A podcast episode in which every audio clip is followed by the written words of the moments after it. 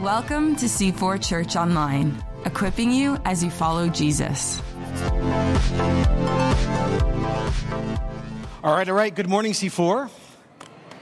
Happy Mother's Day to all of you. We're so glad that you're joining us morning. I want to say good morning to what, many of you watching, watching and listening online today. We've got a Bible this morning on your device or a paper Bible. Would you turn to the book of Acts, please? We're going to be in Acts chapter 9.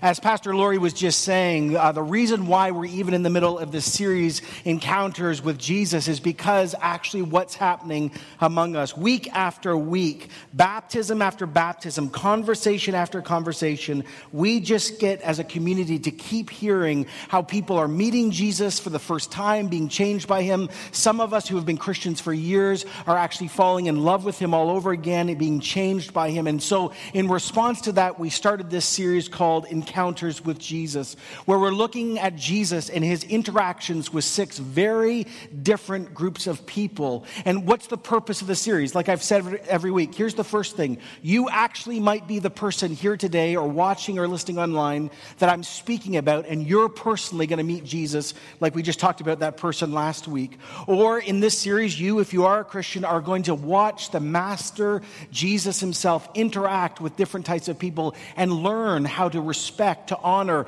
yet challenge and encourage people as they, they try to struggle with life and purpose. The, this is a visionary series, whether you've caught it or not. The goal of this series is to prepare our church for all these different types of people that are coming and will come. So our arms will be open and we'll be ready as Jesus keeps bringing them to us. And then, like we've been doing every week, at the end of each message, we take a moment, not out of arrogance or pride, but because we are so in love with Christ, to take a moment to pray for this type of person across our region.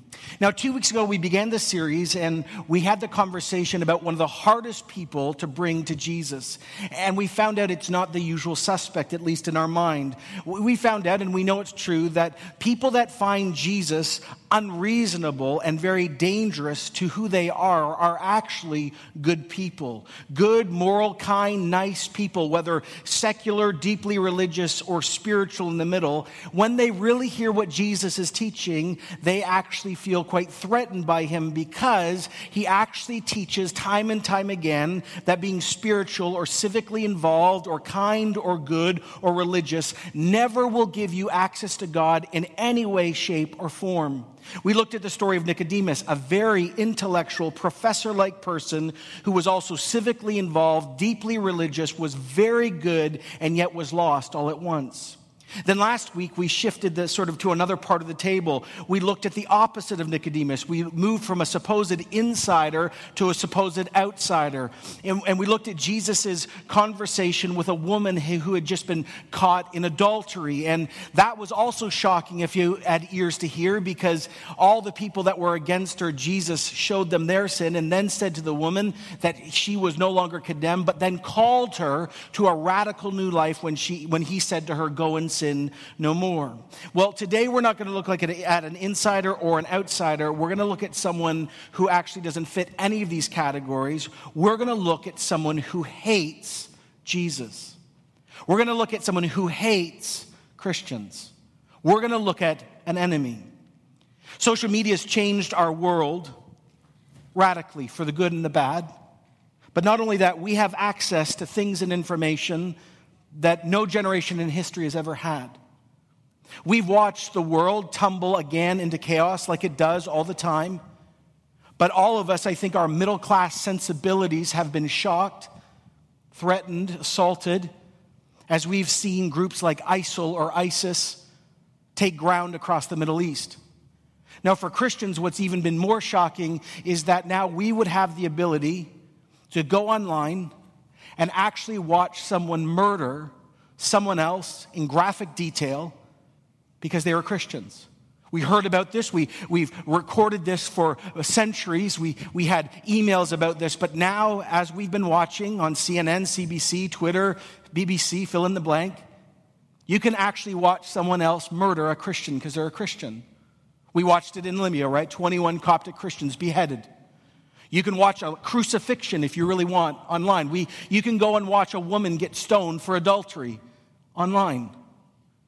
Now, this has really shocked us. This horrifies us. We, it is a complex, dangerous world. It hasn't changed, by the way. We just have access to it now.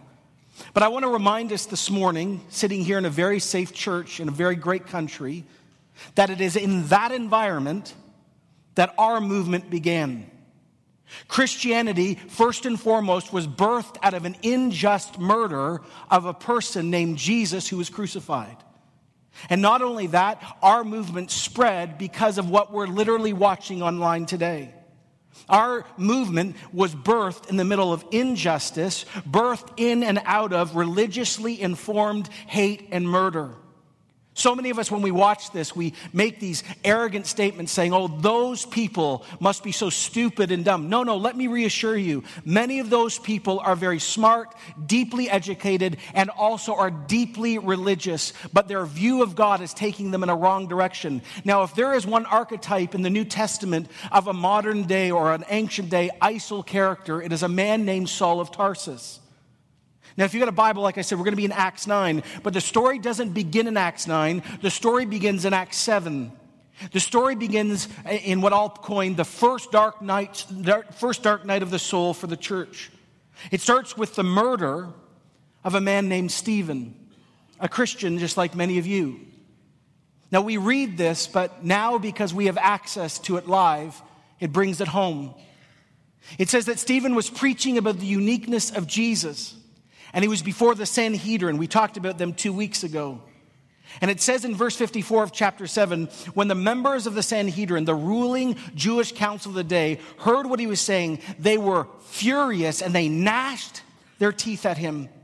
But Stephen, full of the Holy Spirit, looked up to heaven and saw the glory of God. Don't forget that phrase the glory of God, and Jesus standing at the right hand of God. And Stephen said, Look, I see heaven open, and the Son of Man is standing at the right hand of God. And at this, they covered their ears, they started yelling at the top of their voices, and they all rushed at him. And they dragged him out of the city, and they began to stone him. Meanwhile, the witnesses who were doing this laid their coats at the feet of a young man named, don't forget this word and this name, Saul. Now, while they were stoning him, Stephen prayed, Lord Jesus, receive my spirit. Then he fell on his knees and cried out, Lord, do not hold their sin against them. And when he said this, he fell asleep. That is a very kind way of saying he was murdered and died. It's very Canadian, wouldn't you say? He was murdered. So Saul is standing there. And as these men, by the way, as we learned two weeks ago, are actually breaking Roman law because they're not allowed to take life they actually gather their coats so blood doesn't get on them in front of Saul.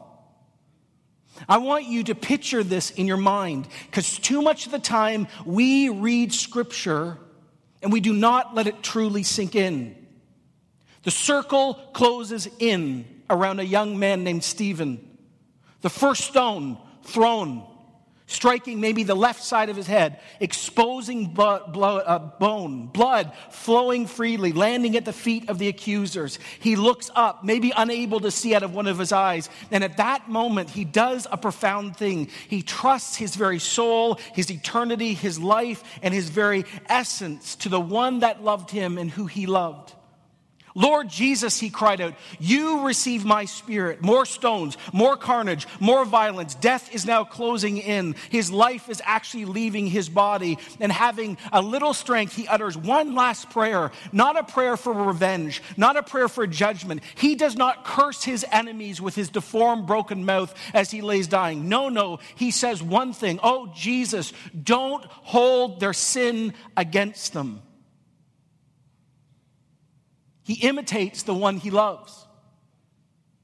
For as Jesus himself on Good Friday lay dying, he almost utters the exact same things to his Father. He says, Father, forgive them. They don't know what they're doing. And then Jesus called out in a loud voice, Father, into your hands I commit my spirit.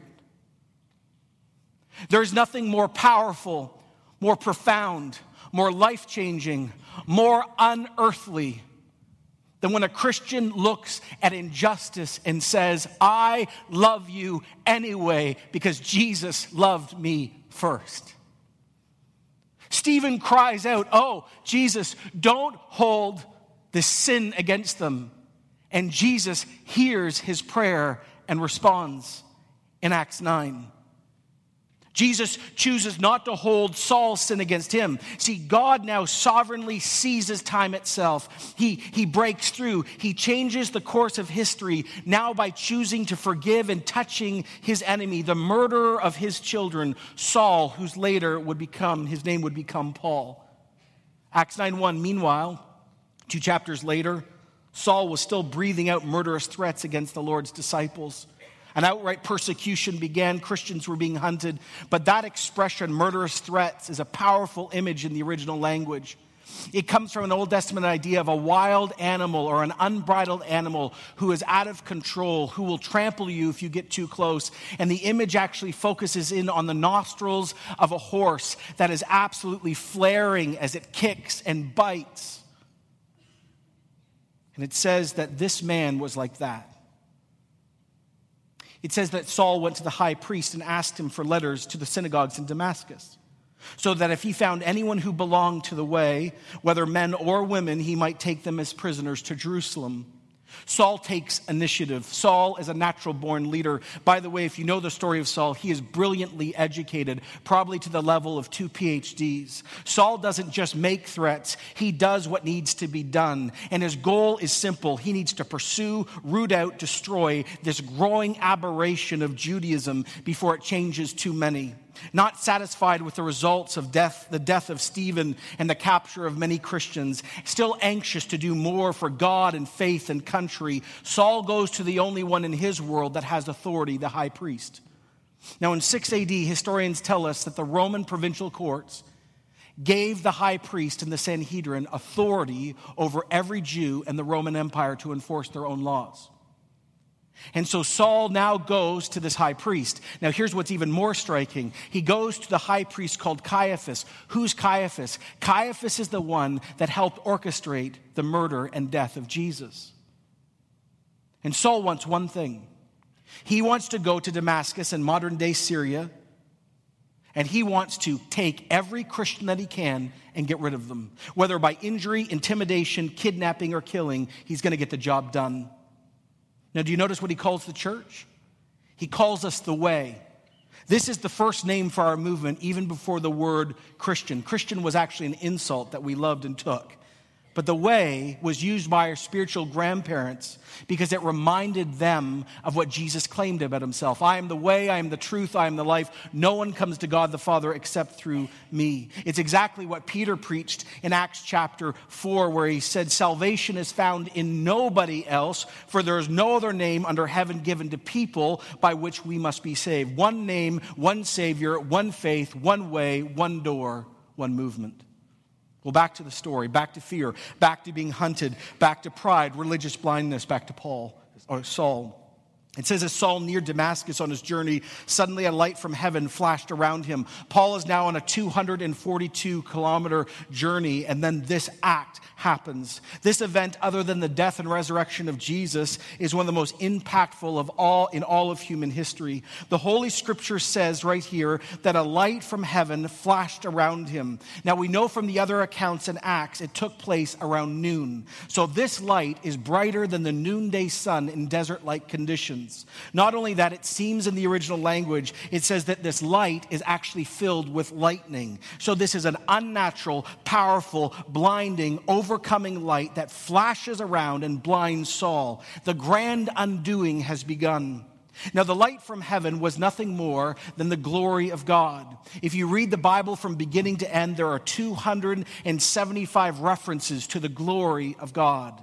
The glory of God is the splendor of God, the beauty of God, the magnificence of God, the very essence that radiates and, and ruptures out of Him. It is always overwhelming, it is always overcoming, it is always filled with fire, light, or lightning. This glory was experienced at the giving of the Ten Commandments. This glory was actually experienced by the people of God as they wandered in the wilderness by pillar of cloud by day and fire by night. When the tabernacle and the temple were both dedicated, this same light experience, the very presence of God, showed up. When Moses used to go meet with God like a friend speaks to a friend, this experience was his normal experience. The transfiguration of Jesus. But not only that, did you catch the connection? This is the same glory that Stephen saw Jesus standing in.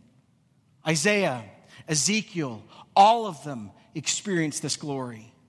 And now, this morning, we see clearly, and Saul also sees, that Jesus Christ is at the center of the Shekinah glory of God, the dwelling, manifest presence of God. So let me, can I just preach for a moment?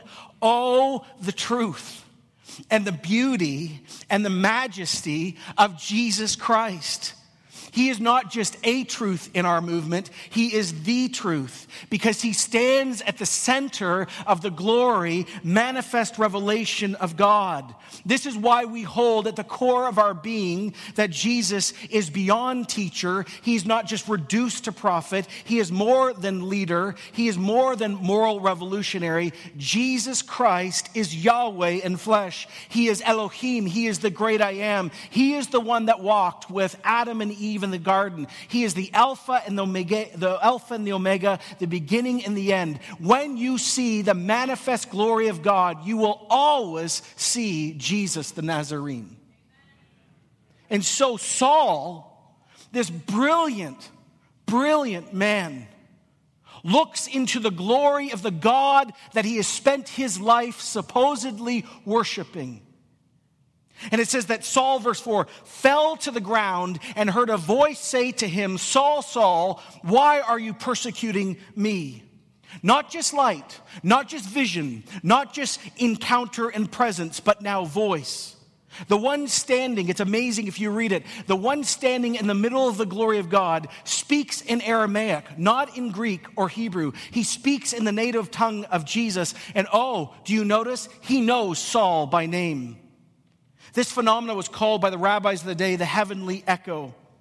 And now Saul is experiencing it. Saul, Saul, why are you persecuting me? I'm sure confused, dazed, scared, out of control. This enemy of heaven who thought he was actually heaven's friend and messenger musters up the ability to speak. I'm sure it was not out of courage, but it was out of adrenaline. And he says this Who are you? And it reads in Greek, God. Heart pounding, soiled clothes, waiting, wondering if this would be the very end of his existence. All his ambitions, his persecutions, his dreams, his vast education, his political and religious connections, his ability to speak multiple languages, all human favor, all friendships that made him something meant nothing at this point. Facing like death, you're alone, what to do, what would happen. And then to his horror, then to his DNA, he hears something he never ever thought he would want to hear or would ever hear. The one who is God, who is revealing himself, says, I am Jesus, whom you are persecuting. The epiphany quickly would begin to sink in. Can you imagine what Saul is thinking? Jesus is alive. Jesus is in the middle of the Shekinah glory of God. Everything Everything I thought, everything I believed in, everything I held to is incomplete, is off, is missing something. I am undone. I am wrong. I am overcome. It was the great church father Origen who summarized these words like this Everyone who betrays a Christian, a disciple of Jesus, is actually reckoned as betraying Jesus himself. Notice, lean in close, observe Jesus is not saying, Why are you attacking my people? Why did you, why did you participate in Stephen? No, no. Why are you persecuting me? Saul, you have been hounding me. You have been pursuing me. You are harassing me. You are hunting me. You are bullying me. You're discriminating against me. You are attacking me. But now I have come for you. Jesus' suffering is not fake or allegory, it's real. Because every single Christian globally at all times is always connected to their head, Jesus Christ. We truly are the body of Christ. It is this encounter that actually sets the groundwork for Paul's greatest teaching on the church in 1 Corinthians 12:1. He says the body is a unit though it's made up of many parts, and though all of its parts are many they form one body. So it is with Christ. For we have all been baptized by one spirit into one body, whether Jews or Greeks, slave or free, we are all given one spirit to drink. Now you are the body of Christ, and each one of you is part of it. I'm sure to Saul's surprise and to us as readers, the God that he was attacking didn't kill him. But instead of killing Saul on the spot, gives him a, tack, a task that is redemptive, merciful, forgiving, life altering, not only for him, but billions of us later. We're all sitting here because of this encounter. Now get up, Jesus said, and go into Damascus, and you will be told what you must do. By the way, this is not suggestion. You got that right? It's command. And it assumes that Paul, Saul is going to obey because he's really been changed. And as we see from this moment forward, this life altering change has begun. See, this encounter is real conversion. It is the full conversion to the full form of Judaism. This is a conversion of his will, intellect, emotion, the very essence of who he is. The men traveling with Saul stood there speechless. I bet you they did. They heard the sound, but they couldn't see anyone. Saul got up from the ground, but when he tried opening his eyes, he could see nothing. So they led him by the hand into Damascus. Like being near a terrible explosion, the culmination of this divine experience not only affects Paul, but those who are around him. They all are speechless. Now, Saul in the encounter tries getting up off the ground. The presence of God was so forceful, it physically overwhelmed him. And now, as God's presence begins to subside, he tries to rise. The instinctive reflex we all have as humans is when there is bright light, we try shielding or closing our eyes. But now, as he tries to get up off the ground and tries opening his eyes, he cannot see. God chooses physically to demonstrate what his spiritual condition truly is. He is blind, he is misguided, and he needs direction. Oh, the humbling that has begun. The strong, powerful, religiously informed intimidator, the persecutor, the great theologian is now humbled, confused, and blind. The strong visionary for his movement now has to be led to the place where he intended to do great damage by the hand of others. Three days. It says three days he was blind, and he did not eat or drink anything. It wasn't that he was just sort of recovering in a hospital like state because of the ferocity of the encounter, though true. This is a Jewish man who is repenting. He is fasting and praying because as he sat there, now blind, the enormity of his sin grew more and more and more and more and more because he understood that he did not understand. I'm sure the words that haunted him the most were not Jesus' words, but Gamaliel's. See, if you read the Bible closely, Paul was privileged to sit under Rabbi Gamaliel. There were two bright stars in Paul's day, and he was one. And he sat under Gamaliel, the great scholar teacher and Gamaliel was present when the Jesus movement began. And this is what Gamaliel actually said to the whole Sanhedrin back in chapter 5. He says, Leave these men alone. Let them go. For if their purpose or, or activity is of human origin, it will fail. But if this is from God, you will not be able to stop these men. You will only find yourself, notice, fighting against God. And it happened.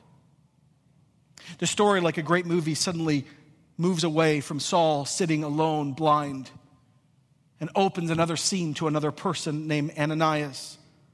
We find out that the Christian movement already independently has made it to Damascus because after the death of Stephen, Christians ran for their lives and brought the gospel everywhere they ran. And it says in verse 10 in Damascus, there was a disciple named Ananias, and the Lord, that's Jesus, called to him in a vision Ananias? Yes, Ananias answered. Now he says, Ananias, I'm going to make you my hands and feet to the killer of the faithful. This encounter is very reminiscent of Samuel as a child in the temple. The Lord said to Ananias, Go to the house of Judas on Straight Street and ask for a man named Tarsus, uh, for, for a man from Tarsus named Saul. He's praying. In a vision, he has seen a man named Ananias come, place his hands on him to restore his sight. Now, I found this out this week. I didn't know this. Straight Street was very famous in the ancient times. It was at the heart of Damascus. It had great porches, great gates, and it was the height of high fashion for the Roman world. In other words, this is Yorkville in Toronto. This is Regent Street in London. This is Fifth Avenue in New York, Rodeo Drive, LA. This is the Million Dollar Mile in Chicago. I love this. God's next great move would happen in another unexpected place. The Spirit of God is about to be poured out in the middle of high fashion. God, at the same time that he appears to Ananias, appears back to Saul and says, Just so you know, here's how you know it's going to work out. There's a guy coming named Ananias. He's going to put his hands on you. It's going to be okay. Now, most of us, when we think if we ever saw a vision of Jesus with instructions, we'd be very excited and we'd respond with great joy and just do it, right? But here's the honest truth this is how Ananias responds to Jesus, who he loves. Um, hmm, Lord, uh, mm, I've heard reports about this man and all the harm he's done to your saints in Jerusalem. And oh, by the way, I know you know everything, but let me remind you, he's come with the authority of the chief priest to arrest all of us who call on your name. That's me and my family too. So there's no way I'm going. He argues with the Alpha and the Omega, the beginning and the end. He says to the living Jesus, No. Do you know who this guy is? This is the guy who's hunting us. And by the way, Jesus hates you. So What's the deal with this? Now, understand, genuine debate with God is good. Jeremiah, David, Job, Moses, Abraham, all those who love God very well always wrestle with him. But just remember, at the end of the day, you're going to lose the conversation. So God says, the Lord says to Ananias, here's his response Go. This man, I love this, is my chosen instrument to carry my name before the Gentiles, the non Jews, and their kings, and before the people of Israel. Go. No more conversation. This is my will. Saul is my chosen instrument, my chosen vessel. I'm the author, not Saul. I'm the author, not you. And I will do everything I want by my power alone. And since I am holy love, I never misstep. He is my chosen instrument. The fact that he hates me and he's hated you and he killed Stephen doesn't matter. I have forgiven him. He will carry my name. He will be my representative. He will be my ambassador. He will be my liaison, not only to non Jews who don't even know there's only one true living God, but also to their kings. And I'm going to take him back to my people, and they're going to find out the Messiah has come enemy to friend, fulfiller of God's heart. Now, why is this profound? Let me tell you why. Because Jesus said just before he ascended into heaven that the gospel was supposed to go into the whole known world. And Paul was going to do it, but it's even more exciting than that because there's a Christmas connection. When Jesus was seven or eight years, seven or eight days old, his mom and dad brought him to the temple to be dedicated. And as they did it, the priest that met him was Simeon. And Simeon, this old, old priest, held baby Jesus in his arms. And he had been told that before he died, he would see the Messiah. And this is not the words he said, this is the song that Simeon broke out. And he said these words Sovereign Lord, as you have promised, you can now dismiss your servant in peace. For my eyes have seen your salvation, which you have prepared in the sight of all people, a light of the revelation to non Jews and for the glory of your people Israel. Simeon's song gets fulfilled in a murderer who hates Christians. Oh, the divine conspiracy of our God. And then Jesus says, I will show him how much he must suffer for my name. For to follow Jesus not only is eternal life, but suffering. So Ananias went to the house and he entered it, and he placed his hands on Saul. And he said these words Love him, brother Saul. Lord Jesus, who appeared to you on the road as you were coming here, has sent me that you may see again and be filled with the Holy Spirit. And immediately something like scales fell from Saul's eyes, and he could see again, and he got up and he was baptized. And after taking some food, he regained his strength. Now baptized inwardly by the Spirit and outwardly by water, he now sees physically and spiritually the world as it truly is, and he will never go back to the blindness that he so loved and thought was sight. He changes his name from Saul to Paul. And from that moment in that room in the middle of high fashion, he begins a journey where he writes 13 books of the New Testament, spreads the good news of Jesus around the whole Roman world, and in the end, he actually dies for Jesus at the hands of people who are just like him.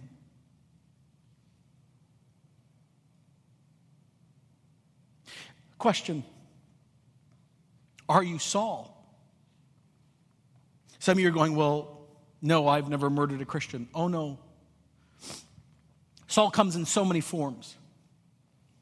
Some of you here are, are watching online. You are so angry at the church and Jesus because someone that appeared Christian or was hurt you, and you have spent your life now fighting against this movement. Maybe some of you watching online, especially, are of another religion. You're a Hindu, a Buddhist, a Muslim, a Baha'i, fill in the blank, a Wiccan, and you try intellectually sparring with Christians, spending your time trying to convince us Jesus really isn't God and He's not the only way or there's a better way, and you spend your life, you are Saul. Maybe you're an agnostic here today or atheist and you lift up the idol of science so high there is no room for revelation. And you are the one who mocks Christians and looks down on Christians. and you are Saul.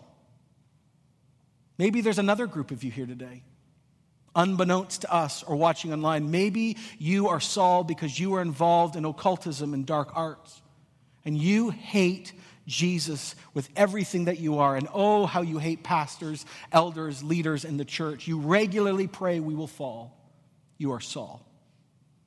Whether you are Saul by belief, by emotion, by pain, or intellect, at this moment, unexpectedly, maybe for you, Jesus has now come for you now. Jesus, so moved by love, made Saul a messenger of life, not death. And I say again, not with my own authority, but the authority that comes from Jesus. The message of our living master to all of you that are not Christians yet is this. All of us, like Saul, used to live our life and think we were right, but we weren't. Jesus comes through people, through a word, through a sermon, through a podcast, and says to you, I've come for you. You're separated. You cannot get back. Your sin is more than you realize. And he calls you to confess him as God, to acknowledge he's died for you, and that he is the only one who can bring forgiveness.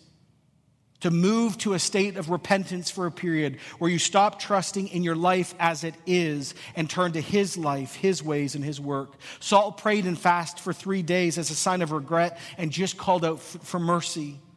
When he accepted Jesus as the Son of God and made him Savior and Lord, then the scales fell from his eyes. He now sees reality as it really is. This is the same for a group of you today.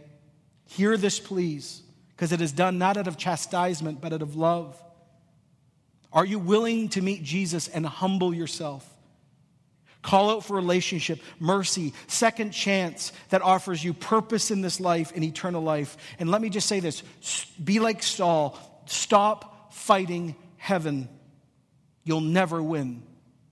Stop fighting Jesus. Stop attacking and, and fighting his people, no matter how broken they are. Stop relying on your education, your good works, your deeply religious worldview, or your history, or your rebellion, or your self sufficiency, or your money, or your gods that you worship or your values or your sexuality or your rights, no matter how you resist the living God, He comes and loves and says, No, I am Lord. And I want you to have eternal life. This makes no sense for someone to give up everything they have learned and valued unless God is at the heart of it. And so I just want to stop, and I must stop before I speak to we who are part of Jesus' body. And I just want to say if you are Saul today, we already sang about it, Jerome sang it. God has come for you to set you free from yourself, to give you eternal life, and to make you a messenger of life. If you sense that this is you, bow your head at this moment and pray this prayer. Let this be your Damascus moment. And, church, really, I know I say this and half you don't. Pray. You have no clue who's watching online three days from now. And you have no clue who's sitting in this room right now. So pray for a moment. If this is you, just say, Jesus, I'm Saul. Fully knowingly or not, I have spent my life resisting you. And I'm done. I'm done. I believe you're the Son of God. I believe you died in my place. Forgive me for my anger against you and your people. Save me, give me eternal life, change my name. I believe you died and rose again. I confess my sin. Let the scales fall off my eyes and let me see. I now become a follower of the one I used to fight, Jesus Christ. And I become a Christian. I say yes to the way and no to the way I was on in Jesus' name. And everyone said, Amen. Before the band starts, I, it's very important that I end with this. So, could I please, before we take communion, have your attention? We live in a post Christian world, and it's getting more and more interesting to be a Christian, even in Canada. Would you not agree? So, can I give you just some advice how to love Saul? Because we're going to need it in the next 20 years. If this is when you disconnect, this is the time you re- please Here's the four things this passage really teaches us about how to love Saul. The first thing is you pray. We pray for those who hate us. We pray for those who fight against the church. Jesus said it in the Beatitudes, right? You pray for those who persecute you. This is how you become a child of God. This is so critical that we understand this because it is going to get more and more difficult for us to love our enemies because we've actually had protection and it's leaving. So we pray for those, and not only do we pray for those that stand against us, and you all have Sauls in your mind right now, but there's deeper than this. We begin to pray that Jesus radically appears to people in visions and dreams. Over the last 20 years, I preached this in 2006, thousands of documented, documented encounters have happened with Muslims and Hindus where they have seen Jesus in visions and they have become the greatest missionaries in our generation. When is the last time you prayed that all of heaven would break out on your enemy? When is the last time, instead of being angry at the news or wanting to drop bombs, you said, Oh, Jesus, appear to them and make them my brother? Or my sister. The day those 21 were murdered on that beach, I was so angry. I said to my wife, that would be me as a pastor, like that. I was so angry, and then I stopped and I said, Jesus, forgive them. Make those people with those knives my brother and my sister. This is how we stop them we intercede with heaven, we forgive injustice, and we remember this that when they attack Christians, they're really attacking Jesus, and we are not alone in our suffering as Christians. I end with one of the greatest stories in the last hundred years, most of you probably don't know. It's a story of a man named Sundar Singh. He was a Hindu at the beginning of the 1900s who hated Christians. He had just burned a Bible and was mocking Christians and hurting them. And after a period of hostility, just burning the Bible, this is what happened. Jesus appeared to him in a vision. And he recounts it like this on December 19th, 1904. Then as I prayed, I looked into the light and I saw the form of the Lord Jesus Christ. It was such an appearance of glory and love. If it had been some Hindu incarnation, I would have prostrated myself before it, but it was the Lord Jesus who I'd been insulting just a few days earlier. I felt like the vision uh, uh, could not be conjured in my own imagination, and I heard a voice saying in my own tongue, How long will you persecute me? I have come to save you. You are praying to know the right way. Why do you not take it? And then the thought came to me Jesus Christ is not dead, but living. He must be himself. So I fell at his feet, and suddenly I got wonderful peace and joy. He recounts that after the vision dissipated, he said, It went, but the peace and joy I received in that moment has never left me. And he became one of the greatest spokespeople for Jesus where he lived. So, would you stand now as a church? And let us, with boldness and confidence, celebrate that Jesus can even make our biggest enemy our brother and a sister. Can I have any amen to that? So let us pray in this moment. Lord Jesus Christ, oh, how we love you because you have loved us. Oh, the grace of God. We were all enemies, Paul wrote, and you made us friends. But in this moment, all of us in our minds have people in our heads or people we've never met who are Saul, who intellectually, emotionally, religiously hate us. And honestly, Lord, let's be honest. We're a middle class church and we're scared of suffering. We are. But we pray because we're praying for revival and awakening we pray for Saul in this region. Those who are so hardened against Jesus and the good work of Christ. We pray today, oh Lord, make them our brother, make them our sister, scales off their eyes. Lord, for those who hate us around the world, who are hurting the church right now.